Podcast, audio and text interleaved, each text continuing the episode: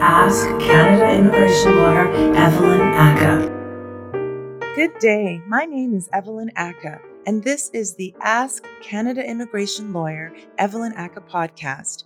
I'm the founder and managing lawyer of Ackah Business Immigration Law, and on this podcast, we are covering all aspects of immigration for professionals and individuals who are looking to move to Canada and the United States for work, for family, or for personal reasons. If you are looking to make that move, you can download our free guide at ackahlaw.com.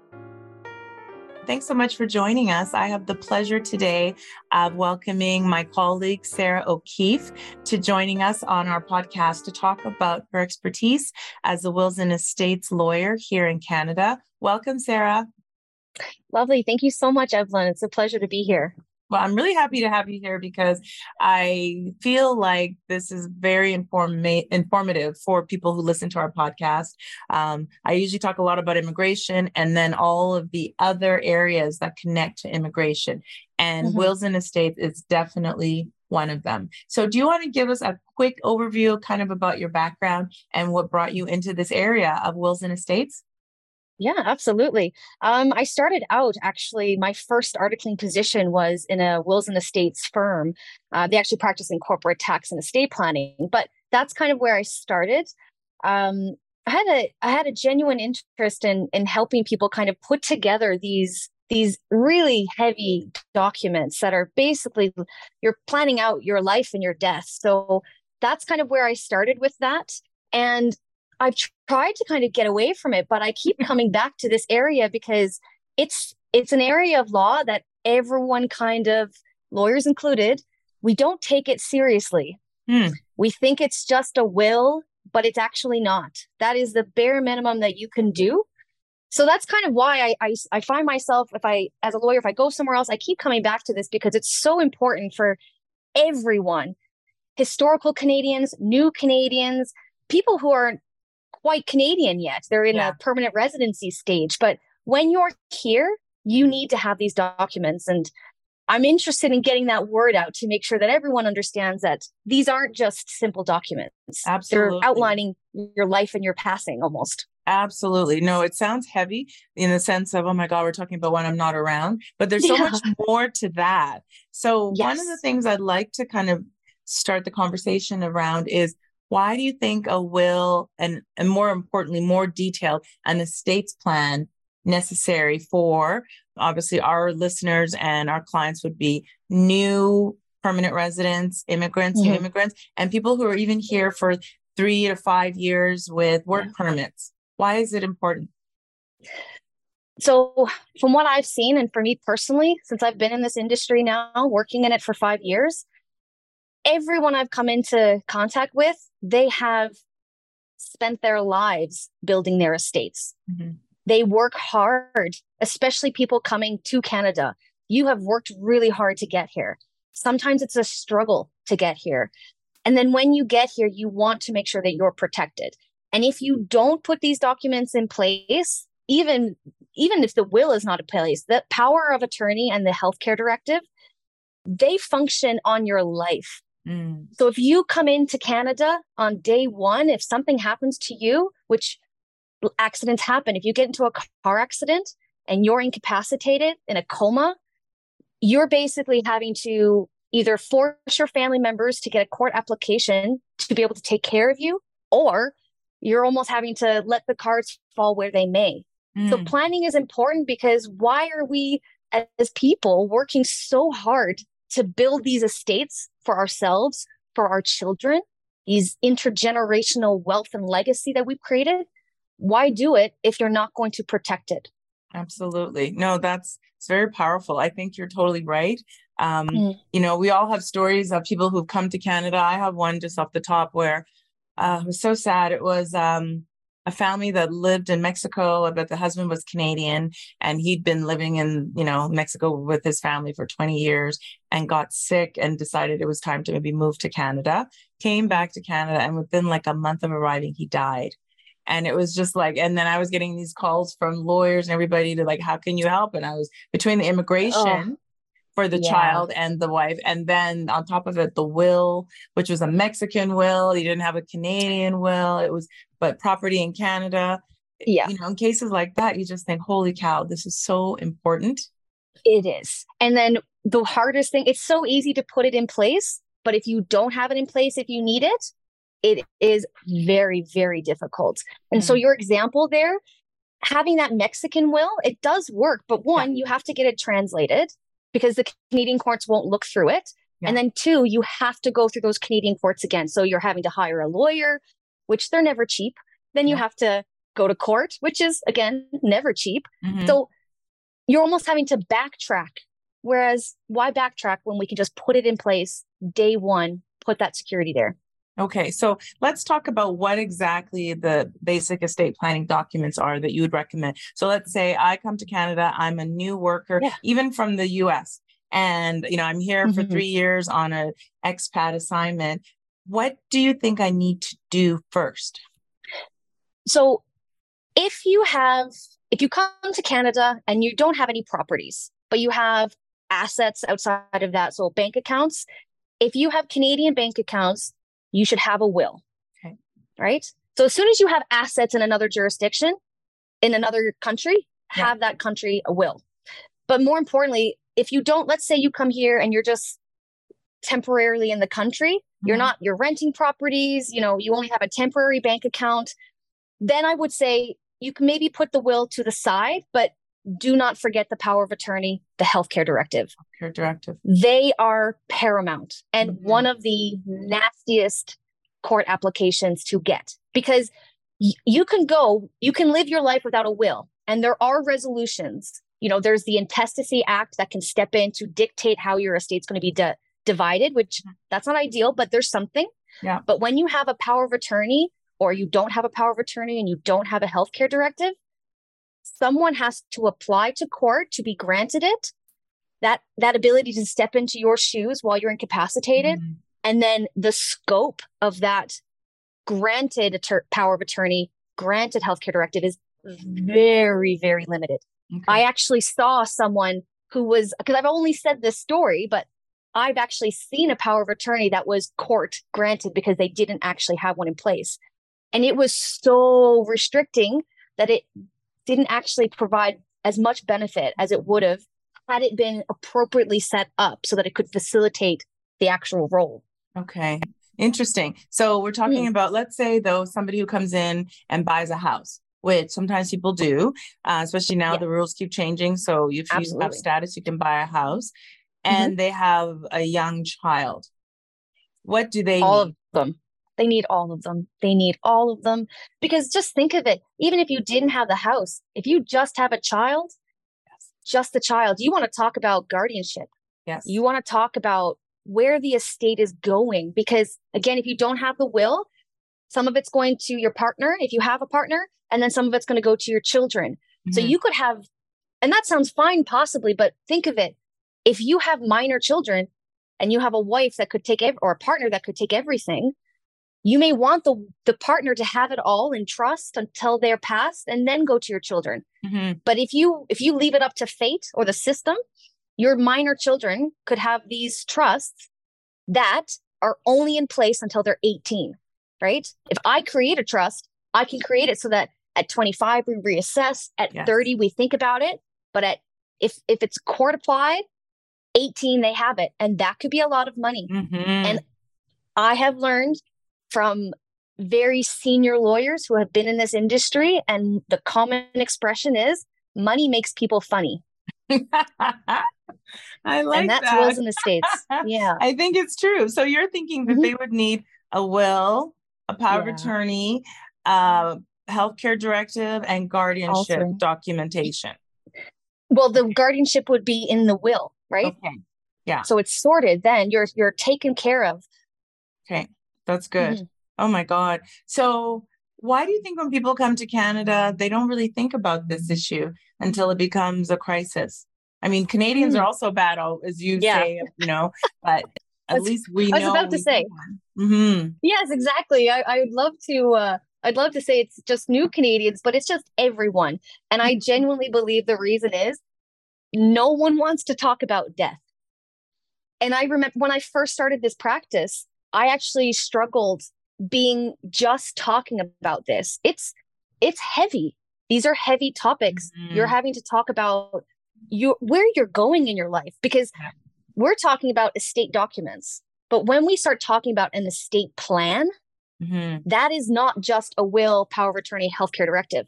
A plan is when we're looking at, okay, this is where you are and this is where you want to be, A and B. And how do you get there? Then we're mm-hmm. talking about tax strategies, investment strategies, charitable dispositions in the will to offset taxes on debt. Those little tiny things, all of that. Wow. And that's why it's important. Wow. So what's the difference yeah. then, Sarah, between a testamentary versus an intestate estate? So a testamentary versus an intestacy st- estate mm-hmm. is essentially the difference between having a will, which is testamentary, yeah. and the intestacy is there's no will. So then we're following the legislation, which dictates how it's to be divided. Mm. But when you have a testamentary estate, that basically means that the estate is protected by the will, which is their which is essentially the will is protected through the executor.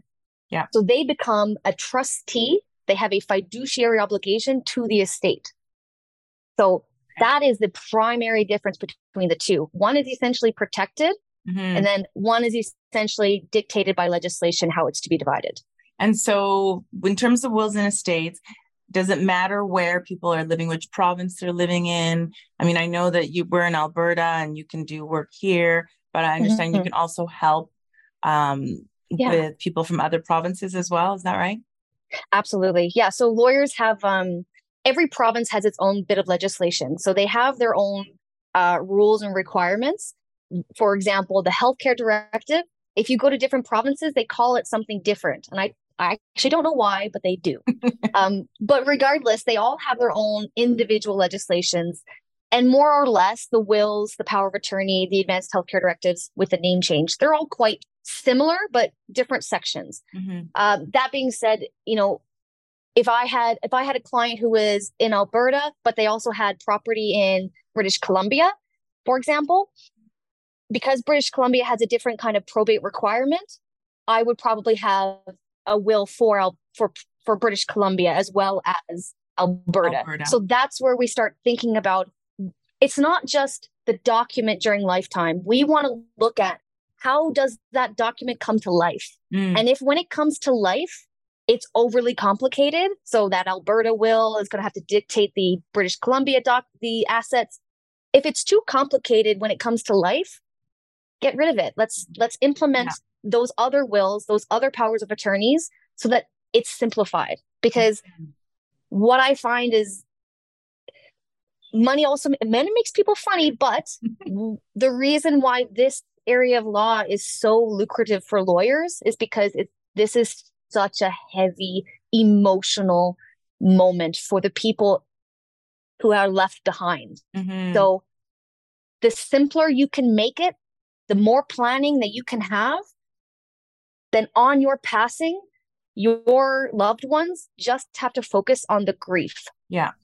They don't need to look for, you know, they don't need to find the will or hire a lawyer because it's all of your bank accounts are listed, all of your assets are listed. It's dictated how you're going to handle it. Mm-hmm. That's great. That's how it should be. Have yeah. you have you experienced when people, let's say, what if you have a will in one country and then you come to Canada and you have another will? because most mm-hmm. people might have had one in their home country but didn't yeah. create one or set up one because they listened to you and got one in Canada. So yeah. in the case like that, which will, generally speaking, would be the one that dominates or trumps the other? Well, it depends on the assets. They kind of dictate um, what's going on, and that's another uh, reason why you plan because a will can actually change jurisdiction mm-hmm. if you don't plan it correctly. So mm. going back to your point, if there's, you know, if there's assets in Mexico and there's assets in Canada, then the will is going to go through the probate process in Mexico for those assets, and the Canadian will is going to go through for the Canadian assets. Hmm. And that sounds, a lot of people might hear this and they say, well, sounds like you're trying to make work for us to pay you. but you will actually save money doing it that way because there's no dispute. Yeah. There's no translation. There's less court application. So that's how I would always handle it because the will can change jurisdictions at its on its own even. Yeah. I like that message around obviously having a will and the impact of having an, you know, an estate plan, not just a will, but an estate plan, mm-hmm. how it actually leads to saving you money down the line and especially saving your dependents down Absolutely. the line because you put all of the, the, the elements in place and mm-hmm. you're not in court and you're not fighting and you're not going through all of that so it's yeah. actually something that i think is about you know being economical because mm-hmm. by doing it right and getting it done you're going to save money down the line yeah. generational yeah. wealth will just disappear into the tax man if you don't exactly. plan ahead right yes and no one wants that they get enough that's how i feel so even if you do that level of planning to avoid paying a bunch of taxes to the canadian government that's reason of itself. But here's here's a, a, a good little story about how even a even if you have a will, if it's not thought out of how it functions, mm-hmm. it's not going to be good because let's say you just say, look, all of my estate is going to go divided amongst my children, my personal assets divided amongst my children. I have 3 mm-hmm. children. That sounds nice and simple, right? But when I see language like that, I'm saying, okay, which of the three children gets to pick first? Because the first person is probably going to pick the most expensive item, right? Yes. And as soon as that person picks the Ferrari or the piece of artwork that mom and dad loved, they're now gone. Mm-hmm. They're all going to fight about it, right? All three of them now are going to fight about that very expensive item. Or another classic is a memorable, uh, um, a heartfelt item. Yeah, sentimental. Yeah. Sentimental. Yes, thank yeah. you. Yeah. That's exactly those are the two. So wow. planning, planning the language of a document is vital. So, vital. Okay. Yeah. So I know that you don't do a lot of this, but estate litigation, have you seen some common litigation disputes? Is it a lot of what you just described, like family members at the end are fighting over assets? And I mean, it must be devastating to break up a family over money and, you know, what's left for them? Oh, I have seen it. I mm. have I've seen families um, in my practice where again the last it's always on the last to die as well. The first to die that just goes right usually it's just rolled over to the spouse surviving mm. spouse but when the last to die hits yeah one usually the last to die never updates their will so there's will oh, discrepancies god that is classic two sometimes when the surviving spouse has been surviving for a few years, mm-hmm. they could meet a new person. And that new person, especially here in Alberta, there's the Adult Interdependent Partnership Act. Yeah. That's family law. So mm-hmm. when you're doing your will, you actually have to be cognizant of, of family law as well, yeah. because on your death, that does not excuse you from those obligations. For example, spousal support, child support. And if you don't include that, we're now fighting about it in court and you're probably not going to win. Another another fantastic example is just mm-hmm. liquidity problems.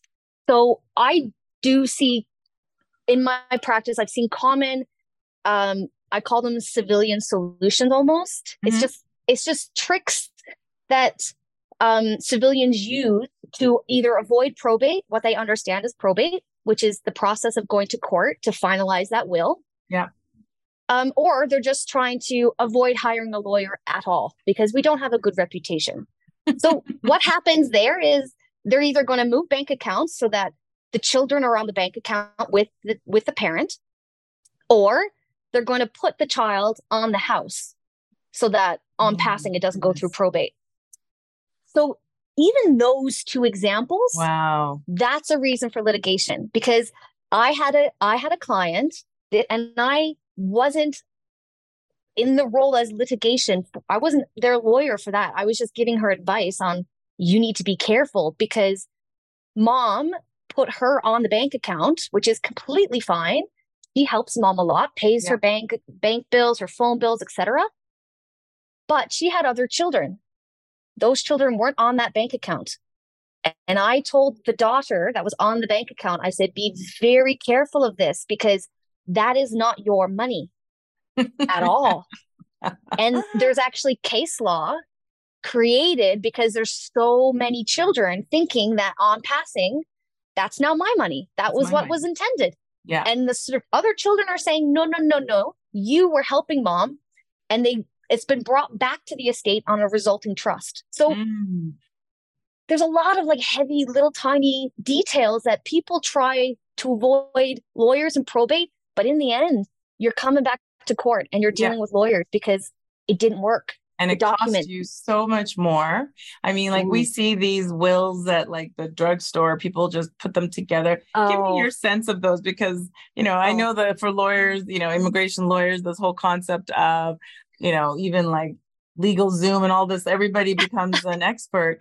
Yes. is it like in terms of, you know, people that you see purchasing those wills and what the impact is? You know, it's just, it's not worth saving money to do it wrong. exactly. So let's say, for example, like first off, let's say you have someone who gets one of these will kits and they've done their research. And I've met those people. Mhm. They're very smart. You don't need a law degree to to kind of digest information. And they're really on it. They know what they're talking about. Mhm. but they aren't aware again of how the document comes into life.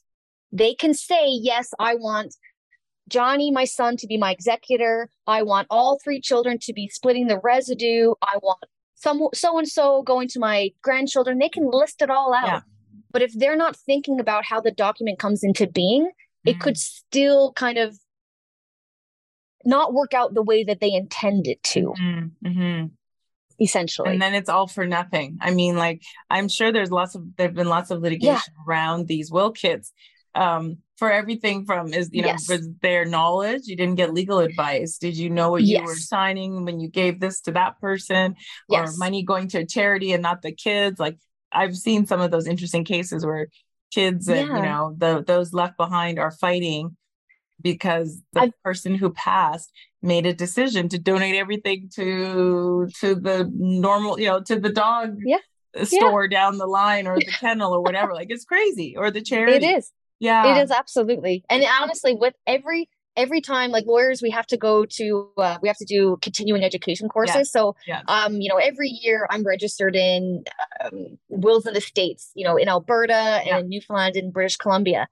And that is one of the common and I'm not saying in a bad way, but it's the one of the things lawyers are really excited to see what is this going to become because these will kits they are a bit of a joke. It's it's almost like when you have a to me it's like you have a gaping wound and you put a bandage on it and you're like that's good.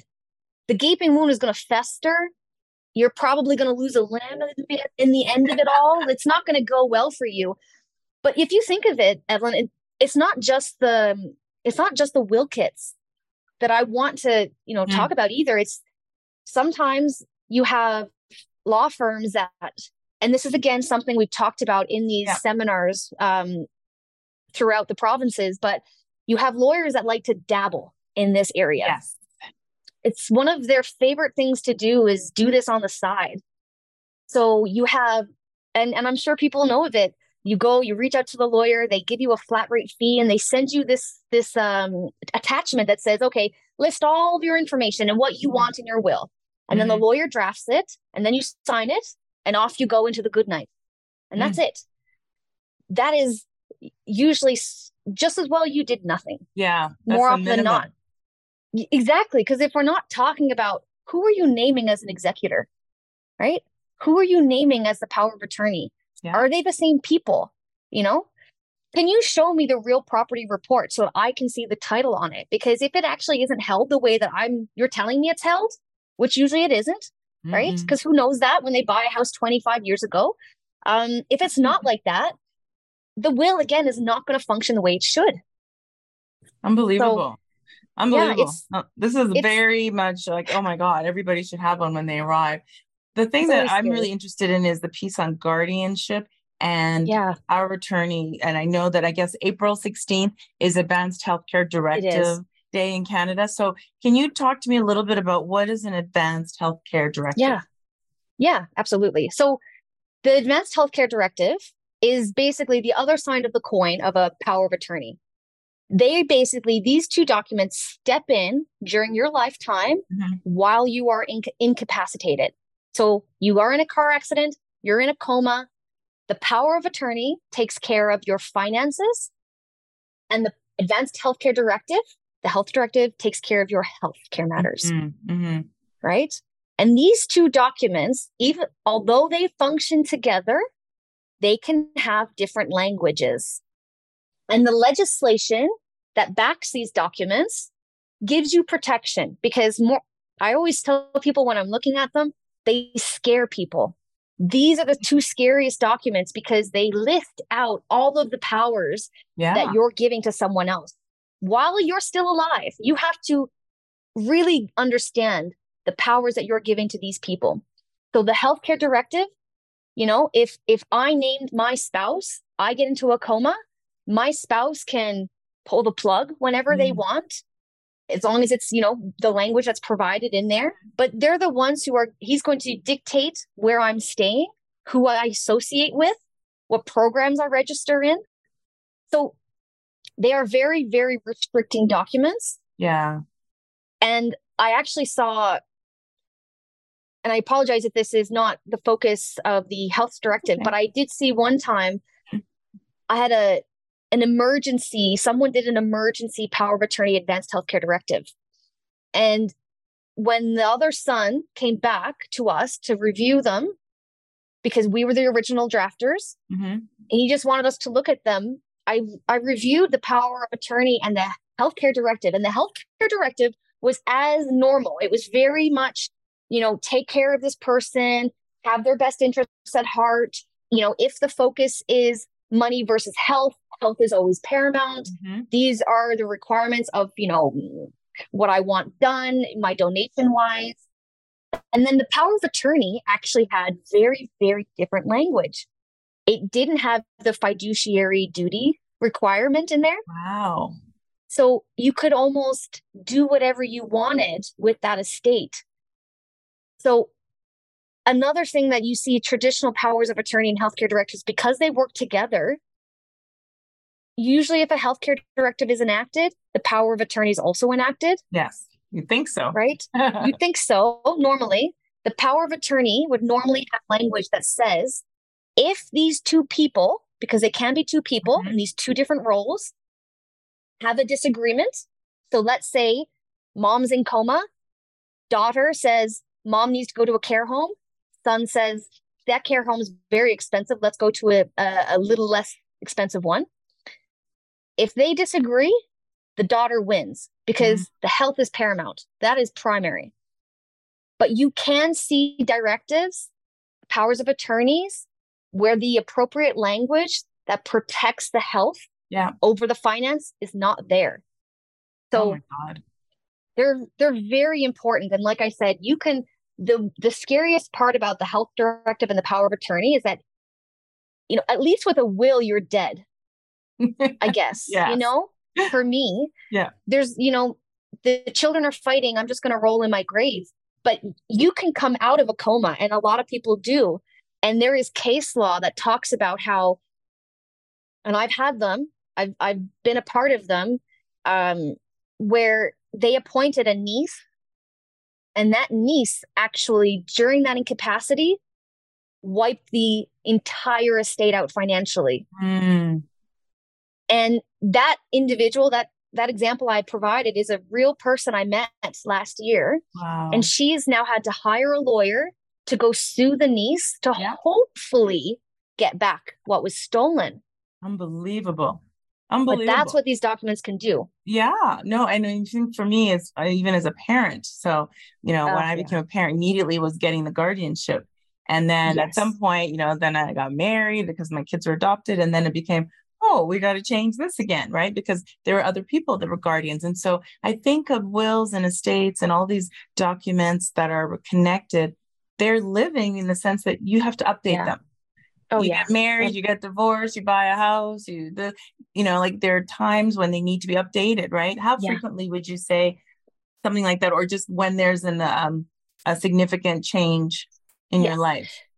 so usually it's the latter it's this when there's a significant change you know you purchase or you sell a house an asset you gain a child even if there is a you know a loss in the family Yeah. that's sometimes you know an executor passed who you had named but to be safe because sometimes when I say big events, a big event is very, very relative. It's subjective to the person. So I, I've abandoned that logic. I say every five years, pull out your death documents, your mm-hmm. incapacity documents, and just sit down and go through it. Mm-hmm. And it sounds daunting, but you will save time, money, stress, and aggravation. Right. The other thing I really recommend, and this is something that I find is is always lost on firms that aren't focused in this area, is that they the documents are very hush hush. They have a will, they have a power attorney, they have the advanced healthcare directive, and nobody knows about knows. them. Yeah. Nobody knows they're appointed. Nobody knows the roles. No, they haven't seen the advanced healthcare directives. And mm-hmm. in Alberta, the people you name don't have to accept the appointment, oh right? So there's nothing that they don't have to sign anything. Whereas in British Columbia and Newfoundland, they at least have to sign saying, yes, I'm consenting to this role. Mm-hmm. But if you don't even give them the knowledge, so I tell people, and I have found only success with this family meetings yes. are vital. Have the conversation about what your documents look like. You don't need to tell your children or whoever the beneficiaries are your your net worth. Yeah. We don't want anyone sleeping with one eye open for the rest of their lives, which is how people feel. But you need to say, okay, if you put in trust for your children, explain what a trust is, mm-hmm. because I put them in place to protect the children. But if we don't talk about it, yeah. The children look at it and they immediately think, mom and dad didn't trust me. Why why is my stuff not in trust? And usually it has nothing to do with the child. Yeah. But we're talking about matrim- a trust protects against matrimonial breakdowns of the children, yes. of yourself, of spouses, even. It can protect against creditors. It can protect against the government if you kind of get into mm-hmm. any kind of bankruptcy issues. Mm-hmm. Like it is very, very it's a useful strategy for for estate planning, but something that is so useful is always interpreted, and I don't know why, as hmm. mistrust.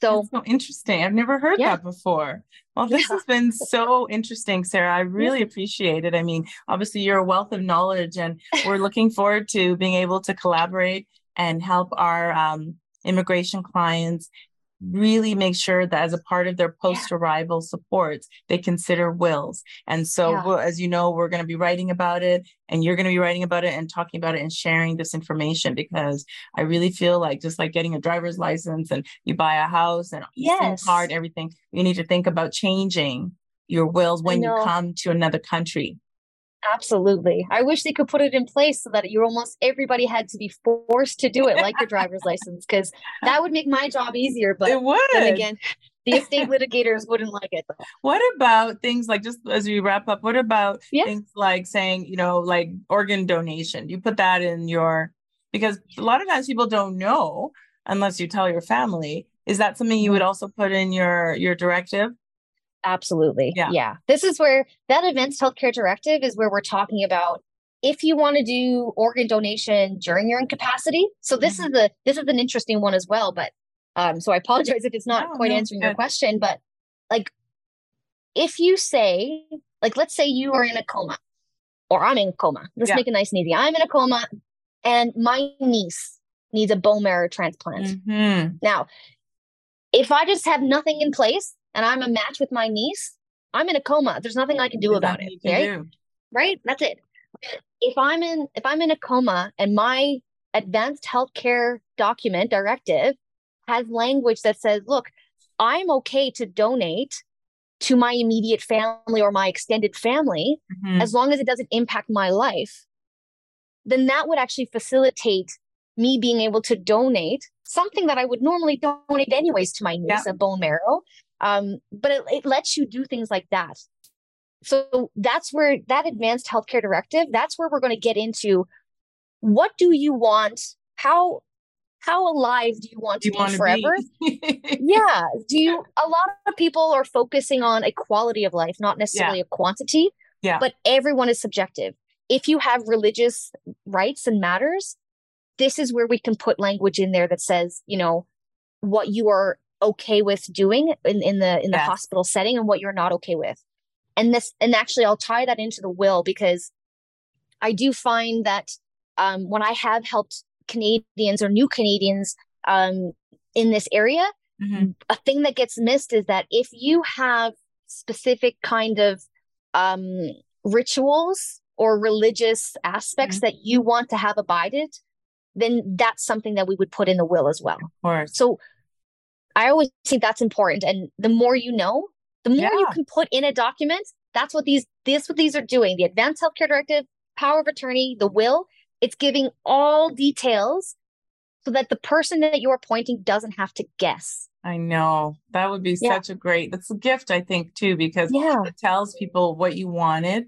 You're not making decisions not knowing, especially like Yeah. even the ceremony or the funeral rites or oh. however, you know, what you a lot of wanted. pressure. And I think Yeah. that's really great. So I Mhm. really hope that um, this has been useful for people because it's been very informative for me, Sarah. And uh, Oh. I really appreciate you joining us on the Ask Canada Immigration Lawyer podcast. Um, and people need to know if they'd like to learn more about your services, they can contact us at Ackah Business Immigration Law. We'll be happy to connect you with Sarah, and she can talk to you about whether or not she can assist you with putting together a wills and estates package. Um, if you're here in BC, uh, yeah, Alberta, BC, or Newfoundland, right? or even across the Absolutely. country. Exactly. Uh, The Law Society has a hundred hours. So Yeah. again, it's just legislation. So to me, we can help every Canadian. We New it. Canadian, Yep. historical Canadian, all of them. We all you need these documents. We do. Thank you Yeah. so much for joining us. It's been Thanks for having me. pleasure. Okay. Absolutely. Thanks so much for joining us on the Ask Canada Immigration Lawyer podcast. I hope that you will share this podcast with your friends and family. Please sign up and please do give us a five star Google review so more people can find us on all the platforms where you find podcasts. Take care, everyone. Till next time. Bye bye. That's it for the show today. Thank you to everyone who tuned in. Please share this episode and any others you feel that would help someone looking to make that move to Canada or the United States for work or for family. It would be so great if you could write a review in Spotify to let others know about our show. Please give us a five star rating. If you have any questions, please reach us at ackahlaw.com. That's A C K A H L A W.com. Or call our main office in Calgary at 403 452 9515. Have a great day. Thank you. We look forward to helping you cross borders seamlessly.